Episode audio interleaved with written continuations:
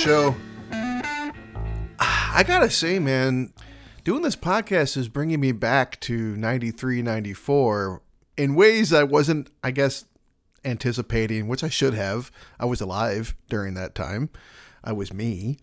And I remember that as amazing as that time period was for music, part of the reason I latched on to the music of that era so, you know, so so tightly was because in my life I was doing horribly. I was um, you know, 12, 13, 14 years old is a rough age for any human person, I think. It's a fun age, it's a good age, don't get me wrong, it's a memorable age. But, you know, you're going through some shit and as someone with lifelong depression and that was like when it first kind of kicked in, that was a struggle. Yeah. that was a struggle and uh I took it out on people in my life. You know, I'm thinking back now to the people that were friends of mine at the time, the people I was close to in the time, the people that in a lot of ways helped me get through it. And I'm really fortunate to still be friends with a few of them, some for decades, you know. And I realize that most people, you know, they're not necessarily still friends with the people they were friends with in middle school or in their freshman year. I get it.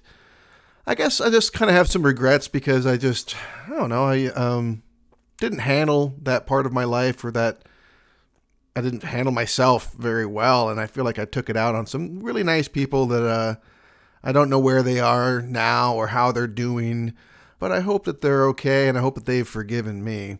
And on the other hand, I'm extremely grateful for the friends that I made at the time whether we're still friends or not I'm grateful for the friendships, and I am, of course, so grateful for the music that did a lot of the work in getting me through that time period. You know, it was a lot of time alone in my bedroom, just in bed with a boombox, literally in bed, you know, with a boombox in my bed with me, uh, with a cassette tape shelving thingies, like big plastic molded things, two huge ones mounted right over my bed.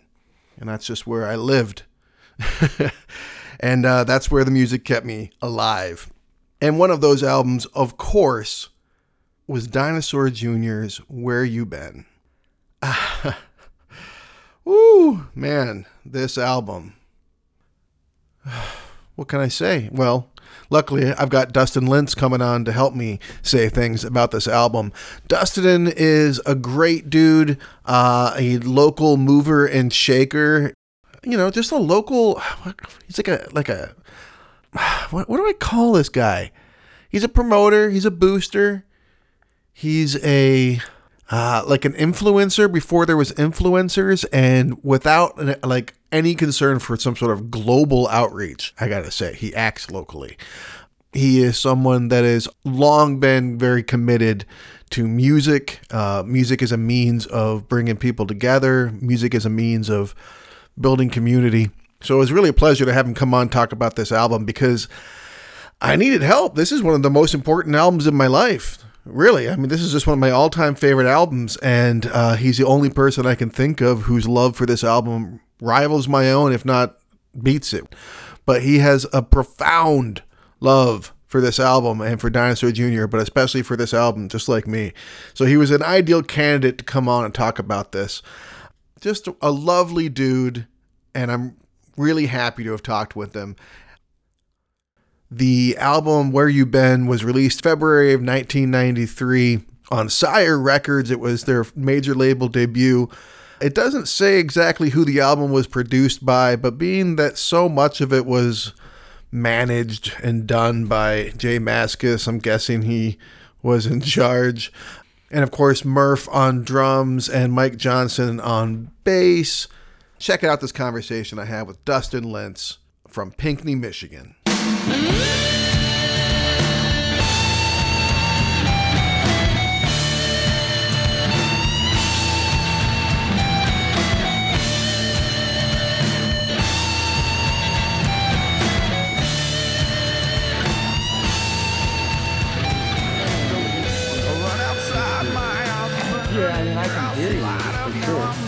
Sure. I saw you at the beginning. And Um, maybe we just need to maximize it. Maybe I don't know. But I'm definitely putting all of this in the podcast so everyone can learn just how good you are with technology. My kids do everything, man. Like I, I like I'm lost with this stuff. Oh, you're even wearing a Dinosaur Jr. shirt. That's I am, and like the first one you recorded, I do have the vinyl also. So Fucking A. Yeah. I think the guy might set a trend. So that I got the vinyl too. Beautiful. I need to get that on vinyl. I still have the original cassette Oh, nice. that I got from Columbia House. Yeah, yeah, that's an old one. That's an Yeah. old one. I have this and uh and without a sound. You know, Nice. favorite. Yeah, my two favorite on uh, on vinyl. Well, thanks so much for coming on, man. I really appreciate you doing this and hyping me up on the Facebook and all Yeah, that problem. stuff. It's really kind That's of you. That's what I do. I'm a hype man. You you've always have been. Um, what have you been up to? What are you doing? What's going on with your life? Um, you know, just raising my daughters, you know, 18 and 15, um, doing the dad thing and Mhm.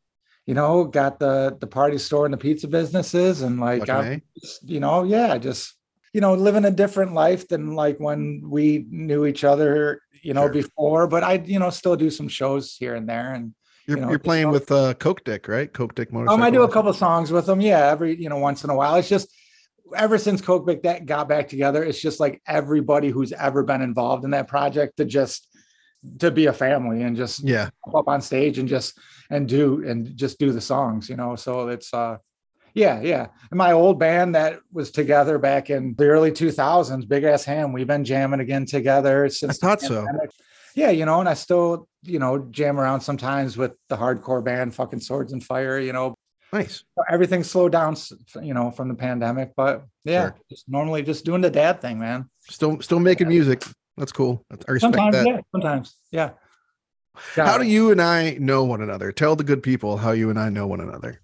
Um, it has to be from the local Ann Arbor. I mean, we're from Livingston County, but from you know the local Ann Arbor and Ypsilanti music scene from the 2000, you know, from exactly you know 2000, you know, the early 2000s, from Yeah. whenever you know Rain is Wet stopped and you guys stopped playing, and um, you know, your old band Kill Drama, you know, probably played with a band, either a band I was in or a band that I liked, and I liked you guys and I started booking you guys. And then you guys did Rain is Wet. And I loved you guys a lot and started putting you on shows and just just from that community and, and a great community. You know, we had a great, we had a great time.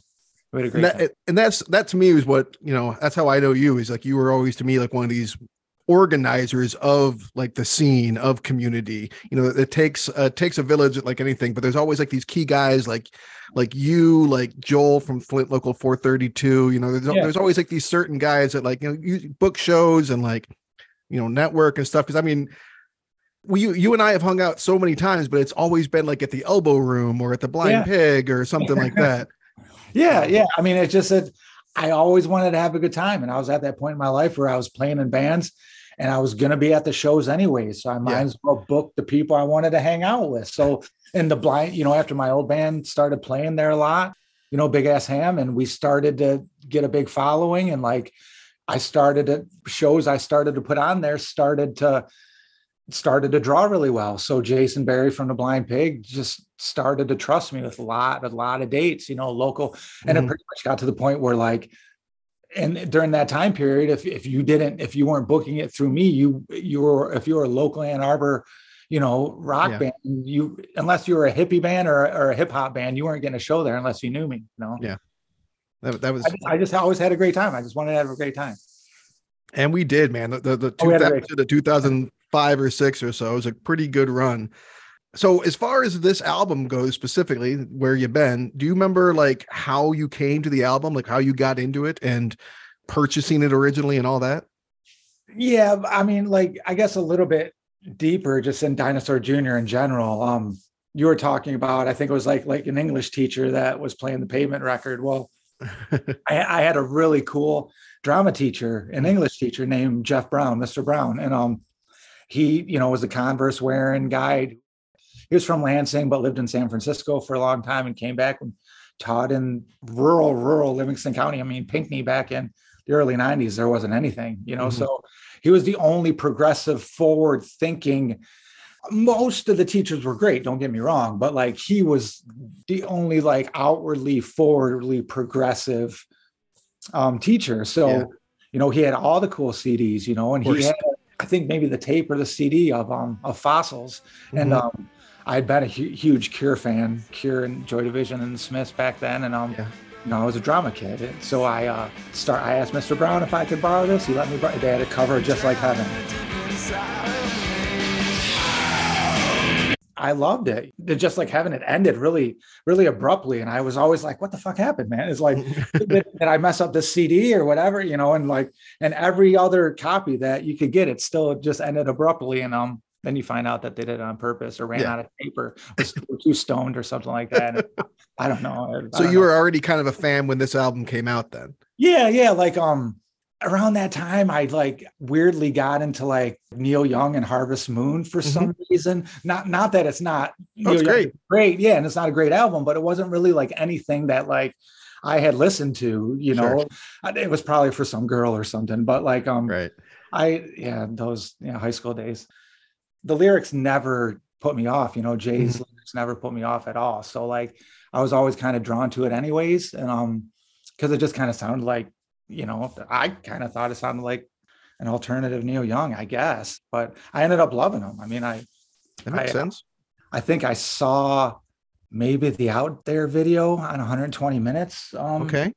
one night and like I was like, okay, well, I guess the new album's out. So I went, I went, I went out and bought Where You Been. But I had gotten like Green Mind and and Bug and you know stuff like that. Um, Yeah. You know before, but you know this was before the internet. You didn't Sure. find unless you were really, really, really a geek. You you didn't know when the albums were coming out. You know, you saw it on 120 minutes or heard it on 89X or something like that. You know. Yeah, you'd hear about like sometimes way after the fact and be like, "Oh shit, my favorite Yeah, band released an album like six months ago."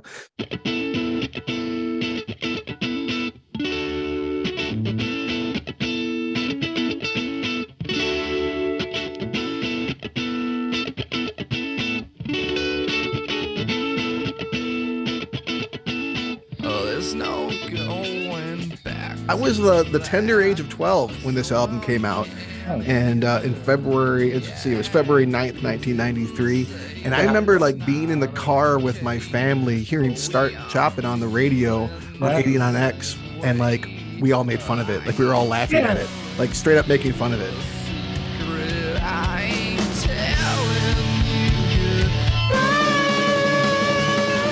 And then I couldn't get it out of my head. You know, like I was like I thought it was so weird, but and I like and I, I kept on hearing it on 89X, but like if, and at first I was like this is dumb, and then I was like this is brave, this is weird. Like I hadn't heard anything quite like it before. So when I started one of my many like three or four different accounts with Columbia House, this is one of the albums that I got. And I became fucking obsessed. I mean, there was pictures of me. I'm gonna try and dig them up. There's pictures of me like wearing like a purple dinosaur junior shirt yeah, with like a purple dinosaur junior hat. with a cow. Yeah. Yeah, with the cow exactly. And Oh, yeah. um, for my 13th birthday, actually a little before my 13th birthday on April 20th, my stepmom took me to see him. So it was like one of my first real shows uh, at the Fox Theater. Yeah, I actually misremembered that. I did not see them on that date. I saw Dinosaur Jr. with my stepmother on November 4th, 1994, at the State Theater. The bands Come and Juned opened up. I got really into Juned and was really mortified that a band called Come was there playing uh, while I was there with my stepmom. Wow. And then I was obsessed. I- Like you, I, I'm like, I went and got every album. A friend was over the other night and he was looking at my cassettes and he's like, dude, you've got like 30 cassettes here and seven of them are Dinosaur Jr. albums. I'm like, Yeah, that's what I did kind of too, because it was kind of during that time. I was like, you know, when I got into Dinosaur Jr., it was probably like my sophomore year, and this album came out at, you know, my senior year. So like that was the time of like Nirvana and stuff like that. So Right. you know, even the outcasts were trying to be outcasts over the other outcasts. So like this wasn't Nirvana. This Right. wasn't something like that. And then Start Chopping came out, and yeah, you still hear it, and you're like, and I and it's funny because we were just listening, and my daughter, my oldest or my youngest daughter, Courtney, who's 15, Mhm. I was doing some listening um in the car to this album, and, and Yeah. Start Chopping came on, and like he did the high pitch falsetto, and my daughter kind of like just like looked at me like, like, what the fuck just happened, Dad? Like, like what just happened? But that's the thing; it's so awesome. weird and so bad, but it's like I think Start Chopping's like the soundtrack of like that song, that whole rhythm and the whole feel of it. And yeah, the terrible chorus is like the soundtrack, that whole like mid 90s indie grunge sound. Right. You know, you know, they weren't punk rock too much and they weren't, you know, grungy. They had guitars, ripping guitar solos and like Yeah. The riffs are just amazing. Like not even the guitar solos, like the riffs behind them are just crushing. and just And they- constant noodling like through the whole Yeah. album just riffing Yeah. out i love that your daughter that it still turns heads you know that, that his, his It did. falsetto still does that but you know i was listening to it like you um a lot the last couple of days and i swear the, the whole album but especially that song start chopping which was the first dinosaur junior song i ever heard in my life it still sounds new to me which is i think why one of these albums is for me like one of the ultimate desert island albums. Like I, i've never set it down. I never stepped away from it. It Yeah. just always feels so fresh. Yeah, and I was just thinking that too with you know with a song like So What Else Is New. Won't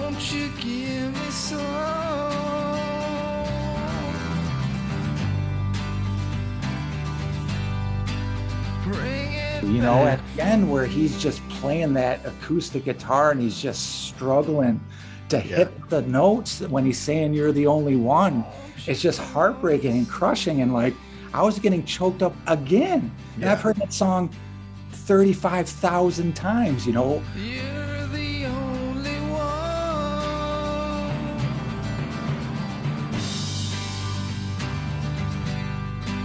You're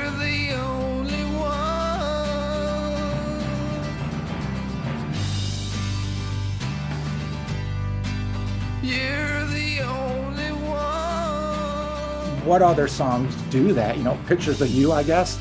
That's a good point. There's something about the rawness of the, not just his vocals, but through the whole thing. There's like this raw authenticity that really just comes through. But the album's lyrics in particular, you kind of hit on something I think that really stuck out to me as like a 12 and 13 year old, which was that kind of like unrequited love thing. It is very, it's actually a really sad album. Oh, it's Um, very like very almost you get like a sense of just like just hopelessness and just like you know on on a lot of the songs it's just like all right well i guess this is what's gonna happen i'm gonna have to suffer and Right. What else is new?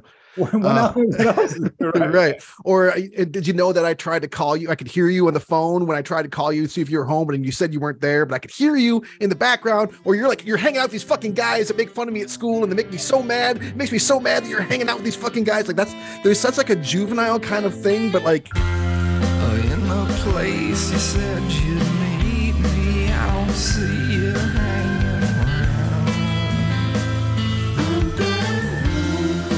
that's all you ever tell me, seems you don't wanna be. it is and it's so accessible like i was into like emo and stuff like that and like you're the angry teen and you want to write but like most of us aren't poets. You know most of us can't write emo music.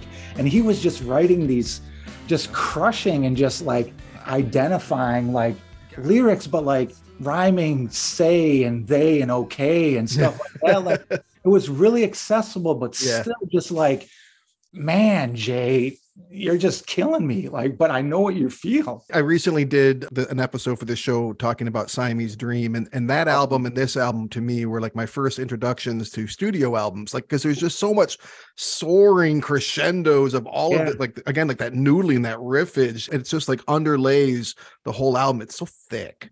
and th- that's what i think i love about Mhm. you know and there's the people and yeah i'm 48 and too on facebook too much i'm on dinosaur junior pages and Oh, I need to join that. you know i get a lot of flack for it my favorite albums are you know where you've been and without a sound but like yeah there's something to say with you know with lou being a part of it and some of the new stuff is is great some of the Yeah. best they've ever written but Yeah. like but with like with where you've been and without a sound it was almost like they were trying to write polished songs that had meaning you know Mhm. there was structure to them it wasn't just like i'm not saying there was structure to the band and there was structure they were still fucking around i don't know if you've seen some of the live footage of them playing stuff from this album but like it, they weren't writing songs just about you know being weirdos and not liking jocks and you know jerking off to uma thurman anymore you know it was like it was like actually really good songs and Yeah. really you know, well written songs. Yeah. Let's move on to um so if you had to pick like gun to your head, what is your favorite track and is there like a least favorite track?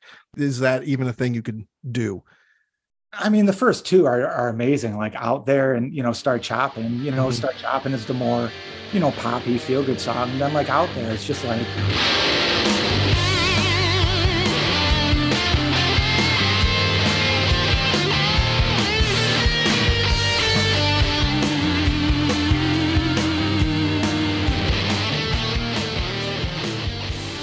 guys, I don't even play guitar. And the guys, I'm just like, God, man, what is this guy doing? Like, Yeah. Even he has has said supposedly that that's like his favorite solo Who that said he that? Uh, Jay Mascis has said Oh. that that's like the best riff he ever wrote.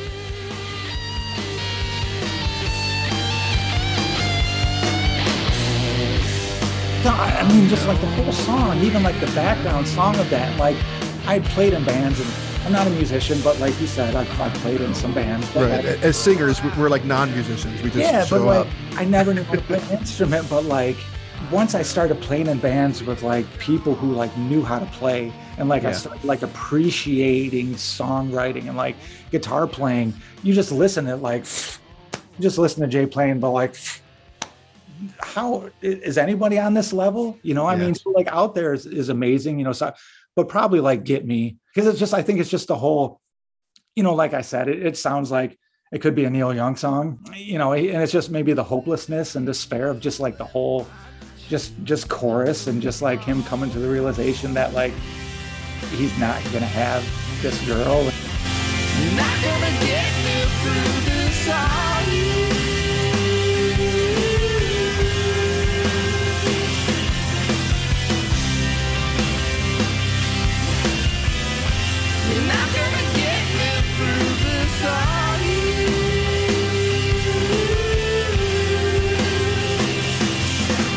Yeah, Get Me, Get Me is probably my favorite.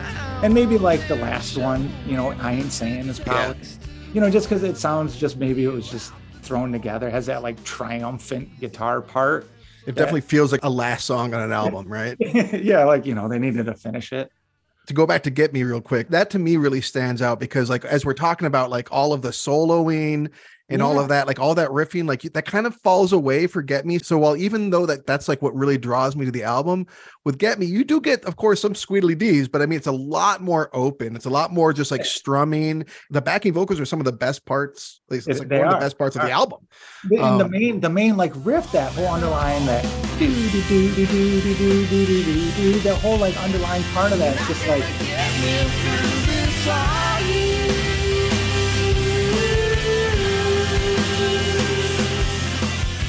you know, being an emo guy, that's what like that's what I liked about songs were Uh-huh. like that kind of guitar parts in songs, you know, and it's like he just nails it.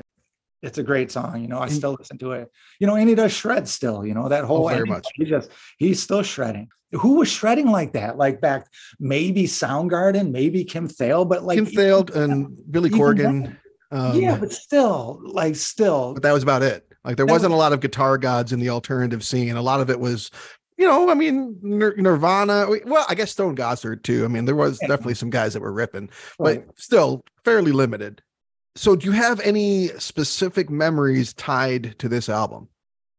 the only thing I can think of is just like, just like the time it came out, you know, that school year, hanging out in the drama room with my friends, you know, some who I still talk today, you know, my friend Mhm. Don is in my band still, you know, That's like, just thinking about thinking Mr. Brown's drama room, you know, hanging out there, listening to music, you know, Mhm. just hanging out with the people back during the innocence, I guess. Yeah, I mean, yeah, it takes me back to eighth grade, like being like a greasy, scraggly, fucking bespeckled dude with zits and always with a flannel shirt open that I, you know, that's still pretty much what I wear all the time. But I also have this really great memory of being in Charleston, South Carolina and on vacation with my family. And we found like I stumbled across like this record store that was just insane. It was like an amazing record store, you know. And I remember like they had all this stuff. I got like a Frank Black t-shirt and I got like a Dead Can Dance t-shirt, and they had this huge Where You Been poster, just an enormous Where You Been poster. And I'm like, are you fucking kidding me? And I bought that. and on the way back, it flooded. Like it rained so bad that the whole streets Oh. flooded. I was like walking through sludge, like up to my knees, just like holding my body over this poster, trying to protect it, you know. And it just the edges got frayed, and I still have it. And it's still in Wow. relatively good shape, Wow. considering That, that that would be a dream. I mean, that would be the 30 dream. years old. like yeah, Yeah. I, yeah. I I got to get like a proper glass frame for it because I got like a plastic frame. I gotta I gotta adult it up. That's what now, man. That's what we are. Yeah. My next question. Um, I think we've already kind of covered this. You regularly listen to this album, right? Like it's not not one you like put Oh, down, yeah. and come back to. It's like always on the play. Yeah, I mean, even even after what was the one after after without a sound? Uh Hang, um, Uh, hold- hold on. And hold Uh, on, hold on. Okay, no, so no. No, hold My it hand? not- uh, hang on, hang on, hold on to my hand. Hold hand. What the fuck? So Whatever. that's about See, that's that's- about what I checked out. yeah, yeah, yeah. I mean, not that like, not that like I don't listen to it now and it's good, but you know when that's when I stuff like Mineral and Thursday and stuff like that came Yeah. out. And like yeah. I just kind of got you know immersed in that kind of stuff. But I always, always listen to stuff like Pavement and Hand it over. yeah, without a sound. It's handed That's over. what- That was Hand it. It Over, yeah. right. But you know, still listen to this album and without a sound, and Mhm. you know, like Slanted and Enchanted by Pavement. That was Sure. always, always on regular rotation. You know, I mean, even even in the screamo days, you know, I mean, it, it- I definitely always, always came back. Right And I still listen to it at least once a week. Doing dishes, always, always on the vinyl. You know, that or Afghan Whigs or or something. You know, I mean, Well, you know, when I had the idea to come up with this podcast, I was like, there's a few select albums that came to my mind, like Afghan Whigs, Gentlemen, and uh, Dinosaur Jr. is Where You Been. And like, immediately I was like, Dustin, for Where You Been, especially. I'm like, Dustin, like, you're the only other guy I know that likes this album as much as me, or maybe even more. yeah, oh yeah, without a sound. Also, I mean, that's '94, so I'd definitely be interested in um and doing some more talking for sure. yeah, definitely. I'll have, I'll have you back on for Without a Sound for sure, and some other stuff too, if you're into it. So, Oh, uh, did you ever get a chance to see him live? I did, and I've seen him live, and it went well maybe once. Yeah. a couple times maybe them there was one time that like i think murph was was just way too drunk it was Uh-huh. like the, re, when the the original three first got back together like pre-covid it was good you know what i mean but it was it was kind of rough you know and Mhm. like you know i went to the blind pig show um In like uh, kicked out 2013 or something, that right? I remember that show. yeah. Well, me Well, and my maybe 2011. yeah, I you know thought I was a local celebrity, and me and my buddy showed up way too way too wasted to try and Aw. be getting to a show, and they let me in, and they wouldn't let him in, and like there was a big fiasco. And like another time, I think we went to go see with the Without a Sound tour. Me and my friend Brian, Mhm. we went. I think it was at Clutch Cargo's. Right before they're about to play, we light up a joint and they see us and they kick us out right at the first song. Oh, so you, you kind of fucked yourself here on a few occasions. It sounds well, like. well, Lollapalooza '93, I saw him, and like right in the middle, just like having the tornado hits, and like what was the canvas off the stage. You No know, shit. so it's like, yeah, it just something happens when I, you know, I take us to the to the new show, and then COVID hits and gets postponed three years, and then Wow. You know, yeah, yeah, just I will say that you know your your hearing has been saved exponentially for every Dinosaur Jr. show that you missed. those walls, yeah, the wall of oranges, they, Oof. they're, it's, It's definitely one of the loudest. That painful. Show, that blind Dude. Show, that was painful. I was like towards the front for that, and Well- um, I was I was deaf for like two days. Dude, you don't need that many oranges for like pine knob, let alone a blind pig. it was insane. it was Every time. I've seen like by the, the third time I saw him, I brought fucking earplugs, and I Oh, never bring earplugs. But the third Right. time I'm like, uh, uh Third time, you, you know, fooled me once, etc., etc. I, I am an old time musician, but I'm not that old time musician yet. I haven't done I haven't went to the earplugs yet. As we start to wind towards the end of this interview, is there anything that we've not addressed that you wanted to touch on? No, man, just um, you know, some of the new albums are some of the best stuff they've ever written, you know, but you still you come back to these and just like the melodies are just like I don't know, man. I, I know I sound dumb, but I just you can't put it into words. I listen to this stuff now as a 48 year old, and I still, after the song is done, I'm just like, man, you know, that's just it's just it's crushing, Yeah. and it but it fills your soul at the same time. I don't know how he does it. Yeah, well, you know, you're not dumb. I mean, it's it's hard to talk about music. but you did bring up what I was going to get to earlier. Um, the new stuff, like I really like the new stuff. I don't stick to it as much as I would expect myself to. Like sometimes I come to the albums a little bit later, even though I'm aware they're out. I just don't jump on it right away. I think I'm in this weird camp that uh, I kind of prefer the Lou Barlow list years. I, I like Green Mind and Where You Been the most. I do too. And it's not because Mike Johnson's a better bassist. No. It was just a different vibe and just a different, like I said, they were writing songs that were like, they weren't just punk ass stoner kids anymore. You know, Yeah, they were they were still loftier. writing songs. Yeah, they were trying to write good songs, not just writing good songs on accident. Yeah. You know, trying to put those songs. I think Jay was aware of, especially with Where You've Been Without a Sound, that like if they're going to do it, they need to do it with these albums. You know, Yeah. they had to put the hooks in, melodies in. You know, Yeah. they had to. You know, they had to do the buzz clips, and but he mm-hmm. wasn't interested in any of the videos. Wasn't No. interested in any of these live performances you saw. He's just up there ripping the whole time. They played out there. I don't think they've played at the same time on one of the videos that I saw. Mm-hmm. Like the same. Yeah. They mess up the verses and the chorus and just like the out there video, he's just sitting there playing guitar with mittens on on top of a snow Yeah. fountain, Yeah. just like barely moving his lips. like, Just showing up for the paycheck. showing up, but and you know, for what it's worth, I think that the stuff that Lou Barlow did in those years was some of the best stuff that he did too. That Sebadoh Bake Sale and the Folk Implosion stuff he did for the kids soundtrack. Like that's some of the best stuff of his career, in my opinion. It is, and I think it's because he did mature. Also, you know, they were Yeah. just. I think together they were just maybe just like a bad relationship that you know seemed great on the outside, and they made some great music, but like was just totally toxic. And they And couldn't. then they seem to work it out because the new stuff is really, really good. it is really good. I mean, Yeah. they, you, everybody gets old. You know, you get old. You get old and tired. You know, you get old and tired If you're lucky. if you're lucky. Yeah. So I got two more questions for you, but before uh, I get to our last question, I got to ask you for when I wrap this up, what song is the appropriate song for you to go out on? Oh, get me for sure. Okay. All right. So I got 90s question for you. I like it. I like it.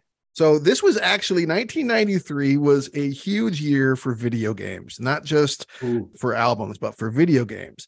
So I'm going to give you uh, some options here, and you're going to have to pick your. You're going to sit down and with your I don't know bowl of popcorn or whatever. You're going to put where you've been on. You're going to play a video game. So I'm going to give you like the winners of the game of the year from a few different companies, and also the top selling game of the year. Okay. So um Samurai Shodown, which was for Neo Geo. Are you familiar with that console? You know what? I've never been a video game guy, so I do not even know what that game is. Dude, I don't I- no, I'll I'm not a huge.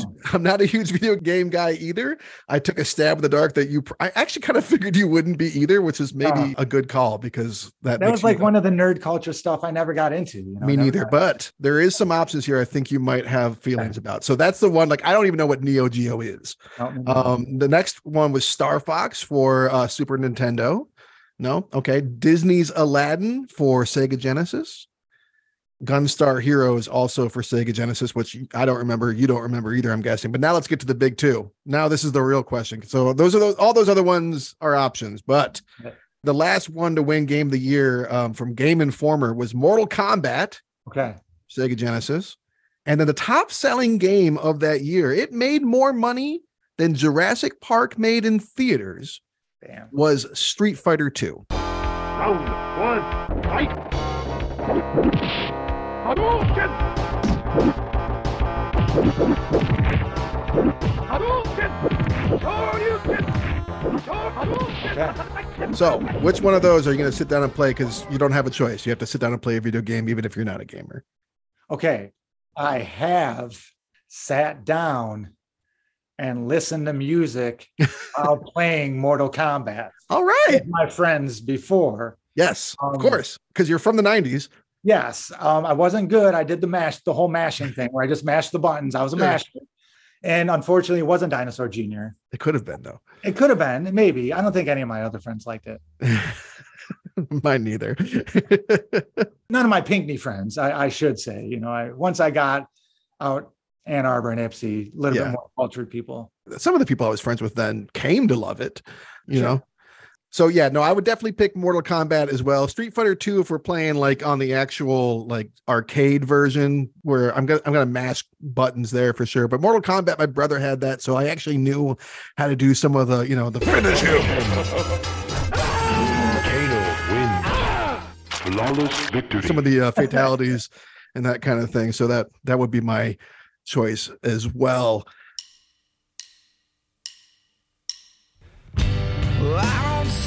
All right, man. Well, thank you. This has been a lot of fun. I knew Yeah, that like sure. you would be enthusiastic, and I really appreciate love your enthusiasm about this this album. I album. loved I loved listening to this. I'm at work and I have my headphones and I've been listening to this album nonstop, and I and I love it just every single time. It never gets old ever. I even threw on uh, Turnip Farm and like the Del tha Funkee Homosapien song that he Oh. did. I, kind of like dug into that era. Greatest, the greatest movie soundtrack song of all time, "Missing Link." It has You think? What's better than that? I wanted I, the uh, single soundtrack is going to be one I'll do a special episode for at some point. That, Oh, wow. that to me is there's a lot of good stuff on there.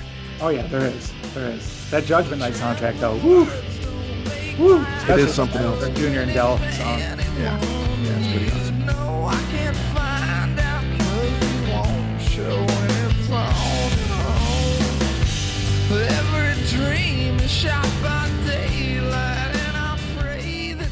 All right, man. Well, thank you again. Yeah, later. I will have you back on if you're willing. Oh, anytime, anytime, any album that you need. You know, just Okay. like I have, I, I have a few on my tap before, actually. It depends on uh, how many guests I can rustle up.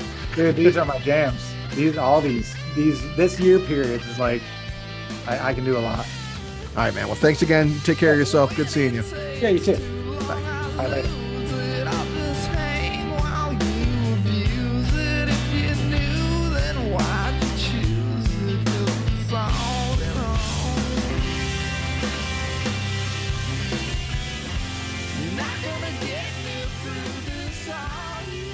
Look, don't worry.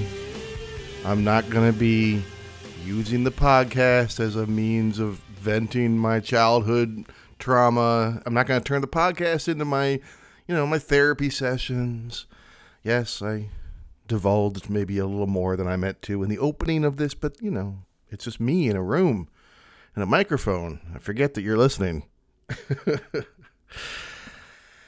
so, you know, that was me and Dustin Lince. Dustin clearly excited about Dinosaur Jr. Clearly, that album, Where You Been, still means quite a bit to him as it does to me.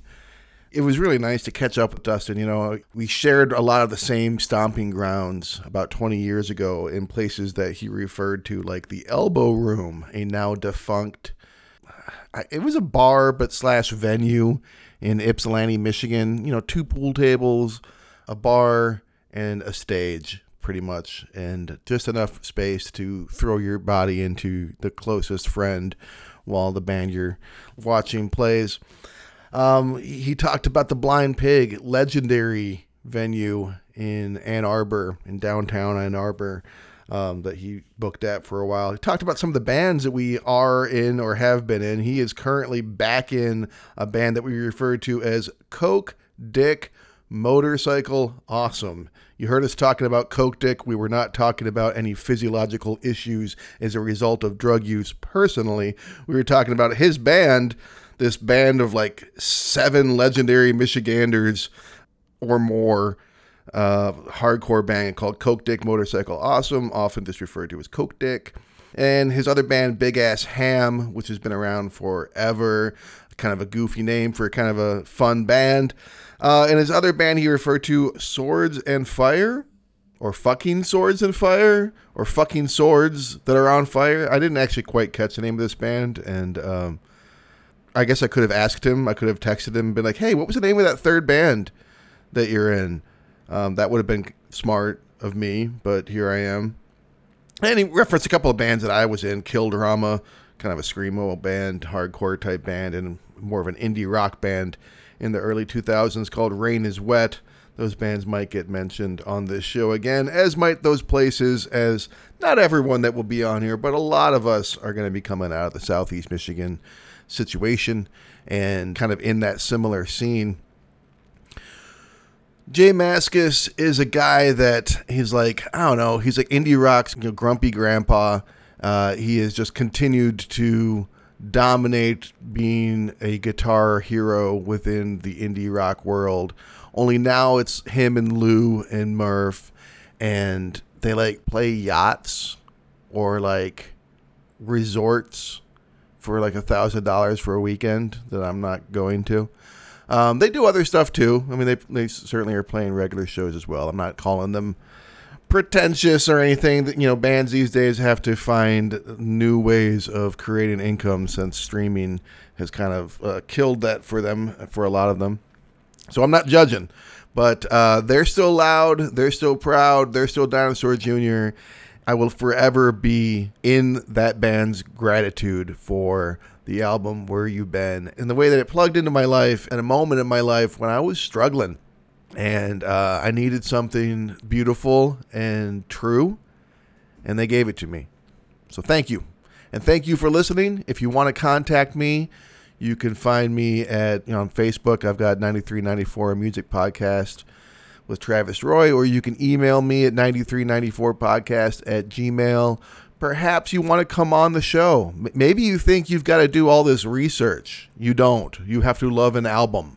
That's it. Maybe you think you had to start listening to the album when it came out in 1993 or 1994. You don't. These are these are rules that you guys are inventing. I'm not inventing these rules. Um, you can come on this show if you love an album that came out in 1993 and 1994 and that I can at the very least tolerate. I mean, I'm trying to pick albums that I also love for the most part. I will occasionally have albums on that I like or maybe I'm just kind of okay with. But uh, I did shoot down my first album uh, recently. Actually, twice now. I've shot down the same album twice now, which was Cypress Hill's Black Sunday. Sorry if you're a fan. It's not going to be highlighted on this show. I'm not going to spend like a week plus and then editing with an album that I don't care for by a band I don't care for. I'm just not going to do that. That all being said, virtually any other album from 93, 94, please come on and talk about it with me. Perhaps you'd like to come on and talk about the band Tripmaster Monkey and their 1994 album Goodbye Race.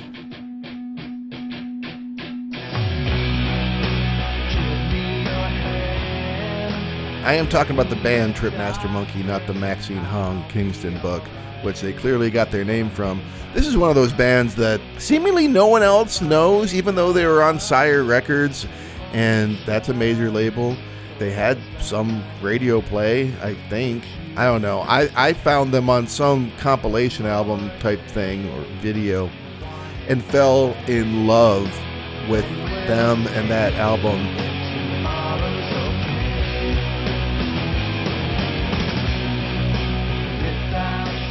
So uh, it's hard to find anyone in my life who even knows who they are.